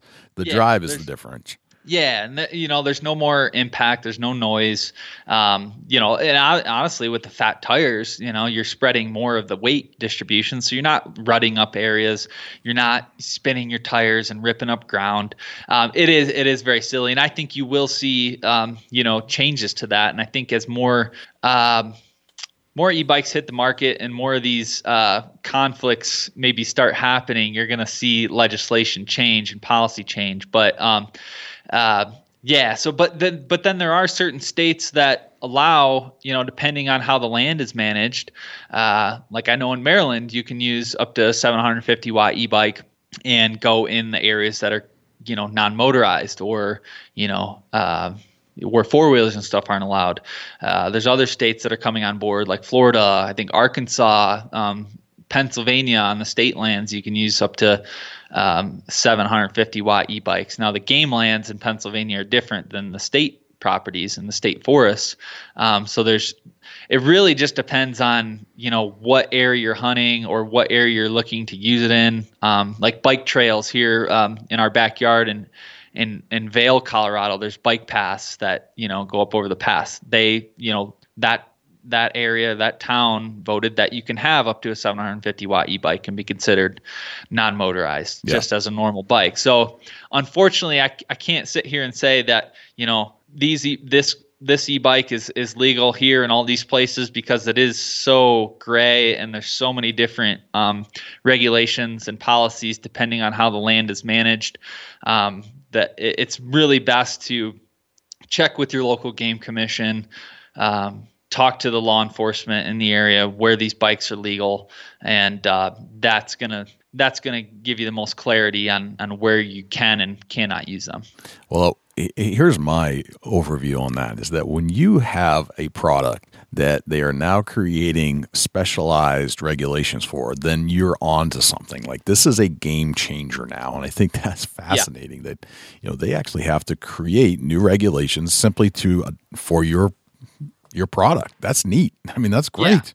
Yeah. yeah. Right. Yep. And there's a lot of there's a lot of uh, groups out there um, that are kind of lobbying for electric bikes. Like um, every, I recommend everyone who's interested or owns an e-bike um, check out peopleforbikes.org. Okay. And uh, you know there they have a ton of information on your state that you can look up and see what regulations um, you know are around uh, on electric bikes in your state or in your area. So that's a really good resource. They talk about laws and you know what they're doing to kind of develop different policies and and work with lawmakers and you know stuff like that. So I recommend people checking that out. Um, there's been a number of studies done on on impacts of electric bikes, um, you know, when operating or being used in the same realm of of hikers and normal mountain bikers and the studies all come back. There's no more impact um, of a normal bike, or there's no more disturbance uh, to the general consumer than with a normal bike. So as these studies um, come to light, there's more people out there using them. There's more information uh, around these things. You're, you're going to see the laws change, and and we've even seen that over the last year or so. Um, we now have to classify and label each bike um, so there's essentially three different classifications on e-bikes. There's class one, class two, class three. Um, class one is and, and there's different laws are you know being developed around like oh class one bikes are allowed here but class two and three are not you know or or class two and one are but you know class three isn't so um, there's there's different classifications there class one is 750 watts or less without a thumb throttle okay um, so none of so essentially stock any of our bikes are are not class one. Um, however, that throttle can be easily removed. It's just a simple wire plug, and we can make that bike a class one. So if somebody's like, "Well, I want a class one bike," um, that's not a problem. We can we can remove that throttle, make it a class one. Now class two is up to 750 750 watts, but can have a throttle. Um, you know, so it's not just pedal assist. Class three is anything over 750 watts. Doesn't matter if it has a throttle or not. So like our thousand watt, the Apex, the Canyon, those bikes would be a class three. Gotcha. All right. So QuietKat is is aware of a lot of these regulations and can adjust the bike in some scenarios to actually meet the regulations so that you don't have to buy a bike and not being able to ride it basically. Oh yeah. Yeah, That's we do that all the time. That's Yep, very cool. Yep. So what what are hunters saying about this? What's the hunting community feedback for your bikes? And I know you know the QuietKat can be built for the hunter, and it certainly has been in a lot of aspects. But I'm sure there are a lot of other people using them that are not hunters. But what's the hunting community saying about this? The ones that have tried them out so far. Oh, it's it's overwhelmingly positive. You know, I mean, we get we get emails every day. I get you know, people sending me pics, you know, texting me pics that are either my dealers or you know direct customers that have purchased from us. You know, hey man, I shot this buck. I went in and you know on my on my bike, I put the bike right below my stand, and you know, you know, it's just like you get you get really really cool stories and success um, you know picks that are sent to you on a daily uh, on a daily basis almost um, you know and for a lot of people not just you know hunters are a big part of that but just uh, you know anybody in general this this allows them to still be out there and hunt and access their stand you know um, and have a more enjoyable hunt than riding a, a noisy four-wheeler. For the guy that you know can't ride a normal mountain bike whether he's a hunter or not because maybe he had a knee injury or maybe he's 70 years old and just doesn't have the cardio capacity that he did when he was 25 you know, this still allows him to be out there and ride a bike and enjoy nature and and, and do those things. So uh, it's really cool. Um, the feedback's been great. We're constantly kind of tweaking stuff. We're we're always open to our customer feedback, or listening to our dealers what they're hearing, and and we make adjustments. So um, overwhelmingly positive. Uh, and again, it comes back to that efficiency thing. We're all strapped for time. Um, you know, for example, and uh, some of the guys, you know, you got a 400 acre farm. Well, you might have 15 trail cameras on that farm. Well, what took you, you know, two hours to walk, or you know, or let's say you're driving on a four wheeler, you're making a bunch of noise. Um, now you can do it completely silent and within you know 20 30 minutes check all those trail cameras and and be out of there um, which is which is really cool uh, so i mean there's there's uh, there's a lot of different ways you can use it it improves a lot of things in a lot of different ways but from the hunting side it's been it's been really good Gotcha. Very cool. So if uh, if you wanted to buy these things, there are two things that kind of come up. One, the price point for those that don't have an unlimited budget, which I think are the majority of people. Um, it looks like you offer financing, and what's the warranty like? I mean, once you buy these things, and yeah, it's it, it's a big ticket item. How comfortable am I when I buy these things if something doesn't work quite right? What's the warranty and the financing about? Yeah, yeah. So uh, we do offer financing through our website. So you're able to go on there, select the bike you want with the accessories, um, you know, add it to the cart, and you can do a financing option. So um, you know, obviously that depends on your credit score. Uh, you know, you can put a certain amount down if you if you want to pay a thousand down and then pay the rest off in payments from there. And there's different, um, you know, term amounts uh, there as well. But again, it all comes back to your credit score and and uh, you know what you're buying. Um, so that that's definitely a, a, an option as well. There's some of our bigger dealers too. For example, like Bass Pro Shops, you can you know go in there and buy a bike and put it on the club card, and uh, that's essentially a way to finance it as well through them. So there's there's different options there, but it really it really opens up a lot of doors that you know. Um, you know, I don't have the money now, but I can I can make a payment plan. So that's pretty cool. Uh, and then as far as, as far as the warranty, we offer a one year warranty on all the components, batteries, motors, and a lifetime warranty on the frame itself. So Okay. if anything were to happen, you know, to the frame, I mean, we would we would we would replace it, no questions asked. Um, you know, again, what what what it really boils down to with the with the warranty side is that you know we we're not like some of the other bike companies there that are trying to compete necessarily on a price point. So again, it goes back to the battery. The battery is a huge huge part of the bike and it's a it's a big cost factor into the ultimate price tag of the bike itself. So, you know, we use those Panasonic cells um, as compared to some other companies using, you know, off-brand cells because we don't want to be dealing with warranty issues. We don't want to be dealing with customers, you know, um, mad that they're not getting the mileage that we said they they would. Um, so it starts with us building the bike right with you know a good high quality aluminum frame that's not going to rust, um, good components that are going to handle um, you know diverse environments uh, a good battery that's going to hold up in hot and cold, you know, uh, temperatures, and it's going to last for many, many years, for thousands of miles. Um, in, in a in a very solid motor that's you know designed and, and and built to handle a lot of weight and a lot of torque. So it all starts with the design, right? So um, we spent we spend the extra money we build these bikes with the good components and the good uh, infrastructure so we have less very very uh, very very small amounts of warranty issues.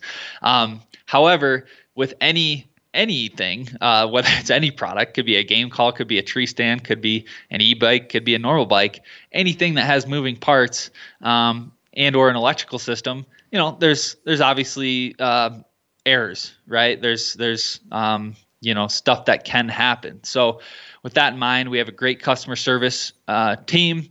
You give us a call. Um, to our customer service line. Uh, they'll take care of you. They'll find out what's going on. A lot of times, if you're having an issue, it can be fixed over the phone. Could be, you know, a wire got unplugged or, you know, something happened um, where it's just a simple wire connection, and we can talk you through that. Um, that's that's pretty simple. Uh, if a battery for some reason is not working properly or whatever, give us a call. We'll send you a new battery no questions asked.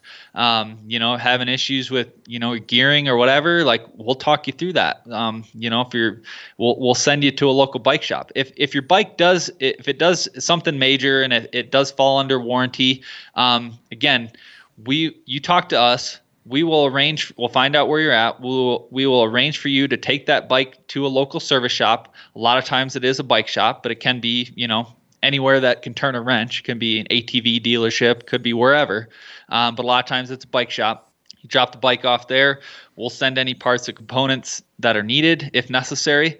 Um, they get the bike running, back up and going for you. We'll give you a call, say, hey, your bike's ready. You go pick it up and and you're ready to roll. So we have a really good customer service team. That's one thing we really pride ourselves on is is being on the ball um, with that and and taking care of the customer. And and uh, doing the right thing. So um, okay. we stand behind our bikes. gotcha. All right. So Adam, here's here's one of my my biggest questions of the day. As hunters, we have gear. We have a lot of gear we like to carry in. We have guns. We have bows. We have backpacks. Yep. Tree stands, and we need to sometimes get these things out to the locations where we're going. Um, obviously, you, you, you you pre you prep for the hunt. Maybe you've already put up a tree stand. Maybe you don't need to carry your climber in or whatever. Yep. But let, us say for for that you've done your homework, you've got a, a place where you've already um, kind of put your stand already. Maybe you had to walk it in, or you drove it, or walked, or whatever. Maybe you rode a four wheeler in. But from then on, you want to use your bike. How do you get your backpack, your gun, your bow in with you? And are there accessories that we need to do that? And is this or are these bikes capable in some capacity of putting a, a deer that you just shot on some kind of device and hauling it out of there? How do you do all that? Yeah, no, all, all good questions. Yeah, so that brings us to our accessory line. And uh, we have a number of accessories from fenders, uh, front rear fenders to keep the mud and the water from flying up on you. We've got a rear pannier rack that you know mounts to the the frame of the bike and allows you to strap gear down to that. You can uh, throw gear on there. Um, we have pannier bags. They're like a rear saddlebag system that clamps to the rear rack. And then you can put smaller accessories in there. Um, you know, keep a toolkit in there. With the pannier bags, the saddlebags, um, they're a rubberized uh, dry bag material, so they're fully waterproof, which is which is cool. And they're they're an open top design. So um, so I actually carry that. So how I carry my bow into the stand or wherever I'm going.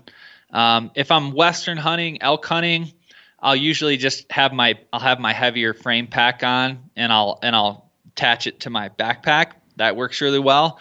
But um, like when I'm whitetail hunting and I've got my day pack and you know maybe a tree stand on my back, I'll actually put my bow in the pannier bags. So mm. I'll, I'll I'll set the bow in there and then I'll I'll I'll cinch the straps tight and clamp everything down and that thing's not going anywhere. It's protected, it's up off the ground and uh, works really well. It's kind of a double purpose system. There's other bike companies that make a bow a specific bow holder, but it mounts to the rear um, you know part of the frame. It sits down really low. It's not protected. It's metal. It's heavy. It adds weight. Um, and what we found is just not really necessary. So i either recommend putting it in the, the pannier bags strapping it to your backpack or you can um, we don't currently sell any but you can uh, pick up some um, like Kolpin for example makes these atv uh, gun and bow racks that you can either mount to the handlebars okay. and carry your bow that way, or you can you can actually mount into the to the pannier rack, the rear rack as well, and uh, you can you can carry your bow that way. So that that works really well. Um, in that design. So yeah, number of accessories, and we offer a um, a front bag. You can put smaller tools and and stuff in there. We offer uh, two different bike light options. We offer a thousand lumen white light, uh, which is really nice. I mean, it's super bright. Uh, if you're doing a lot of high speed riding at night, it's definitely nice to have that thousand lumen light on the front. Um, but we also offer what's called our um, Hunter 800. Currently, we're changing it, um, changing the name for 2019, um, and adding some different stuff to it. But it's essentially a, a red and white option. So you got 500 lumens white light. So when you're riding down a road or a trail or whatever, you can you know ride with the brighter light. When you get a little closer to your stand or where you're going, you can flip over to the red, and uh, you know deer and other animals can't see that UV spectrum as well in that light form. So um, you can toggle over to the red and go across the field and you know you're a little bit more covert so those are some of the different options then we uh, you know our big one too we have a, a, a cargo trailer so hmm. i was um, just looking at nice. that yeah that's pretty neat yeah so that that attaches to the the rear axle currently and um, works with any of our bikes. Um, so you can haul extra gear there. The, the whole concept behind the single tire is, uh, you know, that's more maneuverable. It's, uh, you know, you can fit it through tighter areas, single tracks, and it's only as wide as the bike itself. So that's pretty cool. You can throw coolers on there. Some people do haul um, deer or quartered meat on the trailer as well. Um, I recommend going up to about 80 to 100 pounds max on the trailer just because um, with a single tire design, you're you're having to balance the weight of whatever's in the trailer left to right. Right, you know, right. so you want to be conscious of that. Now we are working on a two tire, uh, two wheel design for a trailer that should come out in 2019. That's going to allow you to he- call heavier.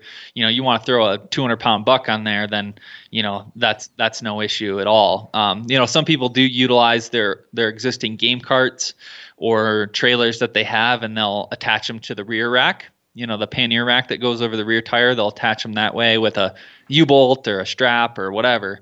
Um, so there's lots of lots of different options there. Gotcha. Okay. Very good man. I think we've covered an awful lot in a very short amount of time and i appreciate you taking the time to go through all the, the bells and whistles and all that. I, I mean i just after listening to you talk about these things i was i thought these were neat to begin with you know but now i'm excited. Like i i think these are the types of things that I think can really change your day um, and, and, make you way more efficient when you're trying to get out when you only have a certain number of, of hours to get there. And I think these this is a game changer, and I'm excited to eventually um, try one of these out and, and actually use them in my terrain uh, and, and, go to the the get on my trail system and, and instead of alerting the deer that I'm coming on my four wheeler taking this quiet device and going a, a mile away and getting into a, a, more remote stand where I know the deer are hanging out for the day. I think this is a great device.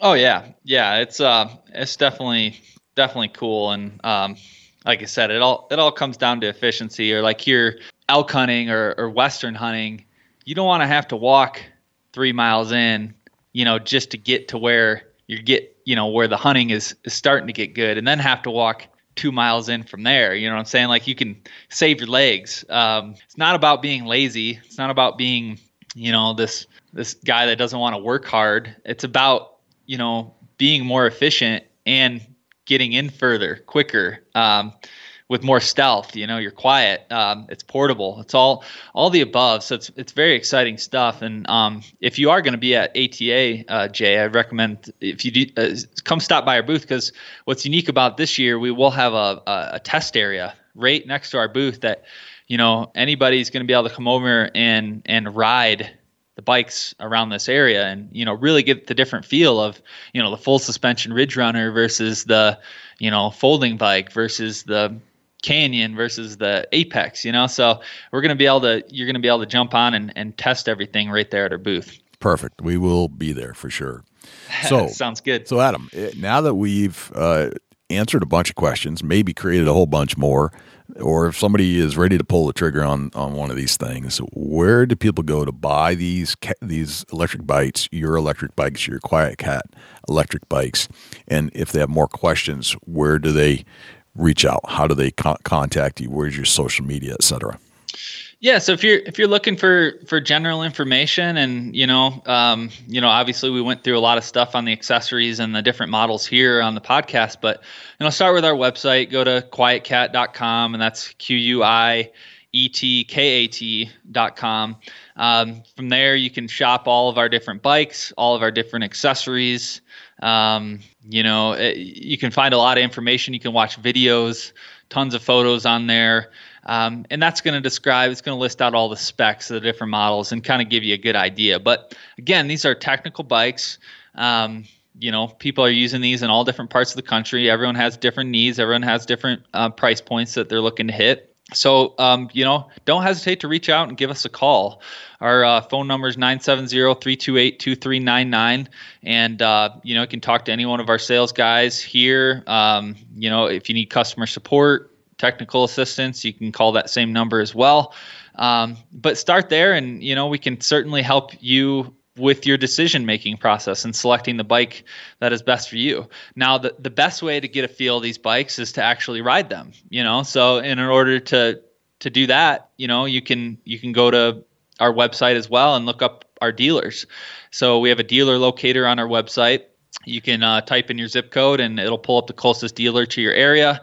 Um, you know, or you can call us and say, "Hey, where's the nearest dealer to me?" and we'll we'll help you find that that archery shop or sporting goods store to to uh, you know have you get on a bike and try it for yourself. Because that's really where people are blown away. That's really where you get the good feel of the bike is and and what it can do.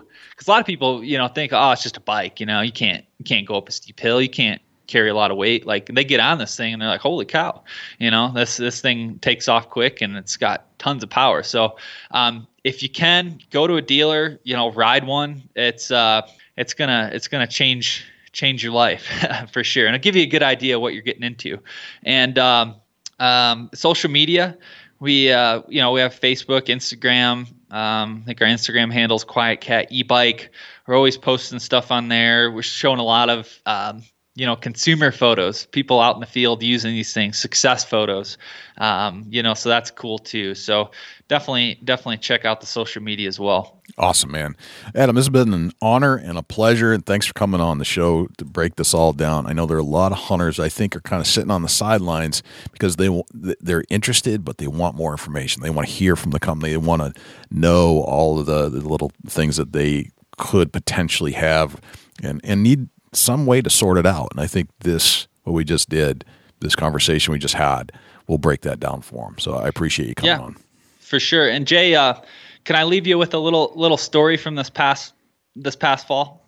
Absolutely, man. Take take a few minutes. So, um, so uh, for myself, I'm an, I'm an avid elk hunter, and you know, and, and I work you know full time for QuietKat, and elk hunting requires a different like I said, mentioned earlier, you gotta you gotta go in a couple miles or more to be in the in the you know in the ballpark, and then from there you might have to go another mile or two to kind of get in the zone, right, where you're actually in good elk hunting. And you know, with working a full time job during the week, um, you know, getting out and hunting after work, leaving after five, it can it's difficult. You know, it's tough to get in a quality hunt in a couple hour time frame if you had to walk. You know, if you had to, you know, uh, you know, take a, a, normal vehicle in on some of these rough trails or, or two track roads. So um, this past fall, opening week elk season, I was hunting hunting in an area, and I knew there was some elk in this area, but it was it was treacherous terrain, and there's no way that I was going to be able to to get to them in time if I wasn't using a bike. So um, one of the nights I got out I got out of work after five. I actually picked up my girlfriend at, at five thirty. It's getting dark at like seven thirty at this time. So you only have a couple hours to work with. So I pick her up, we drive up to this area, unload the bikes and and and basically go two miles in on the bikes um, you know in this time frame and I've got about an hour left to to play my cards and so we take the bikes in dump them lean them over uh, mark them on the GPS so you you don't lose them, and uh, and then uh, it allowed me to to to to move in on these elk. Uh, long story short, I wasn't able to to get a shot off. It was at that kind of time period where the thermals are changing and the wind swirling. I'll blame it on the wind, but long story short, was not successful in that regard.